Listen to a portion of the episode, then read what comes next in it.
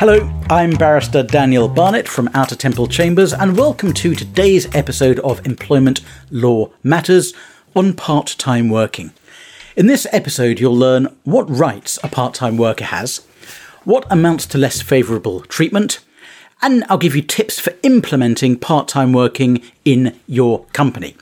Before we start, a big thank you to Lawson A. Now, Lawson, you put your full name on your podcast store review of this podcast. Thank you. I'm not going to read out your name, but you know who you are. Lawson A. You said, Filled a long train journey listening to these excellent bite sized podcasts. Sound advice provided in a matter of minutes.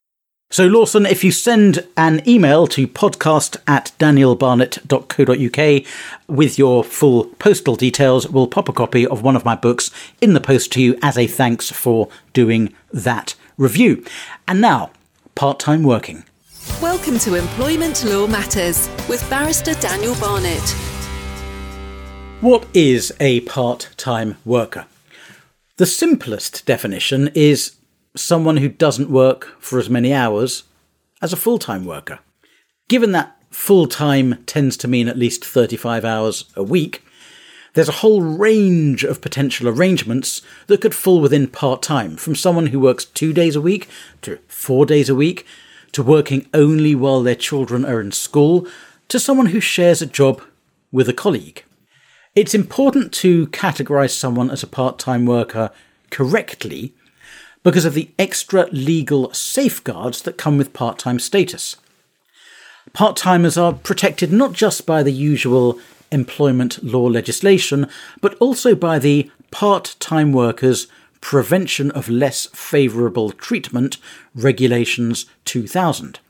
And these regulations give employees and workers, so it's not just employees, employees and workers, regardless of how long they've worked, the right not to be treated less favourably, unjustifiably, than an equivalent full time worker because of their part time status.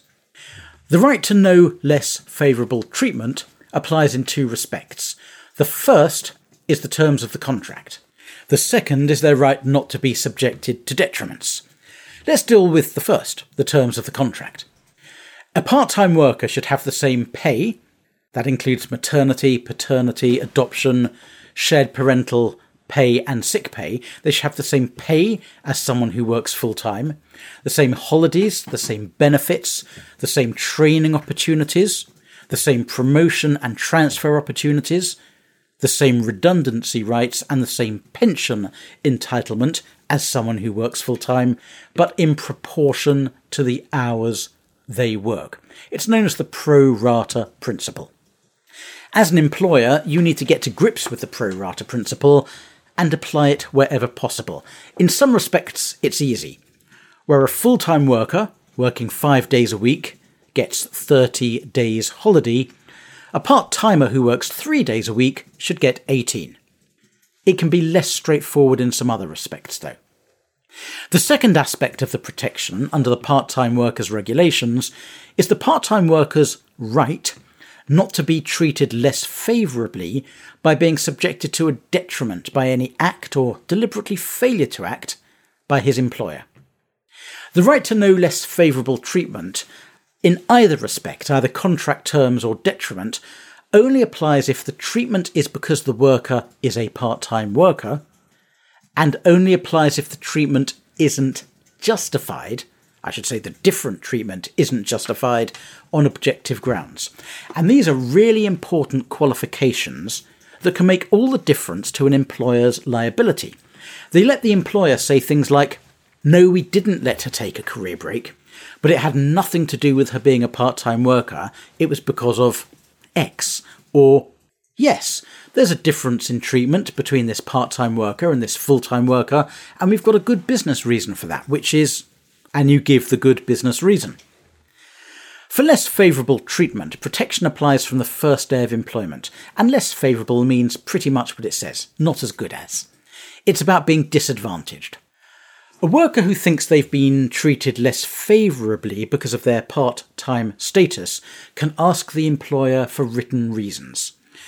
Bear in mind a different provision applies for dismissal. As an employer, you've got to send your response to them within 21 days of the request, and if you don't, it can be inferred there's been discrimination based on part time status. Similarly, it can be inferred there's been discrimination if your statement is unhelpfully vague. So take care when preparing these responses. For contractual terms, it can be simple enough to compare contracts and quickly form a view about which presents the better deal, but not always. There can be some terms that are less favourable, but others that are more generous. And it can be the case that a part time worker doesn't get as good a bonus arrangement, but she does okay in other ways, perhaps because the employer lets her work from home when she has to, or perhaps she has a better overtime arrangement than her colleagues. The intricacies of contractual arrangements, particularly where there are complex pay packages and remuneration structures, can be difficult to navigate and sometimes it's seemingly impossible to unpick and compare terms between one employee and another. So, how should less favourable be judged? On a term by term basis or on the overall effect of the contract? Unfortunately, it's not clear. A case called Matthews against Kent and Medway Town Fire Authority suggests you should compare each term of the contract to see if there's been less favourable treatment, as opposed to standing back and judging the overall position. The employer had argued that not giving part time workers a pension was made up for by the fact they had an annual bounty payment instead. And the House of Lords, as it was called then, didn't categorically say that that type of argument couldn't succeed. Quoting here from the judgment, I would not wish to rule out the possibility that in certain cases, a less favourable term might be so well balanced by a more favourable one that it could not be said that the part timers were treated less favourably overall. Nor would I wish to rule out the possibility that more favourable treatment on one point might supply justification for less favourable treatment on another. So, it is possible that a more favourable term in a part time worker's contract could effectively cancel out a less favourable one, making overall treatment no less favourable. But if you have this logic in mind when you're putting in place a part timer's terms, you've got to be very clear about your thought process and keep good notes of it. The point I'd like to finish on is that while part time working can have its challenges, once an employer's got to grips with adapting full time terms and establishing processes, it can be a win win. I'd like to leave you with some ideas for making a success of part time working in your organisation. Don't issue another job ad without properly considering whether it's a role that could lend itself to flexible working, including part time. Establish procedures for dealing with proposed moves from full time to part time working. Make sure those involved in the decision understand the employment law angles as well as the practical and commercial aspects. Pro rata contractual entitlements wherever possible. Make each part time contract a fair version of its closest full time equivalent. Go through any existing part time contracts and wherever possible, find a full time comparator for each part timer and get to understand any less favourable terms.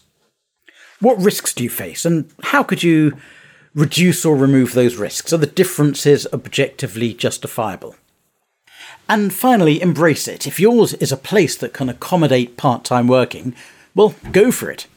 Hopefully, you found this uh, podcast useful. If you don't subscribe, please do www.danielbarnett.co.uk slash podcast.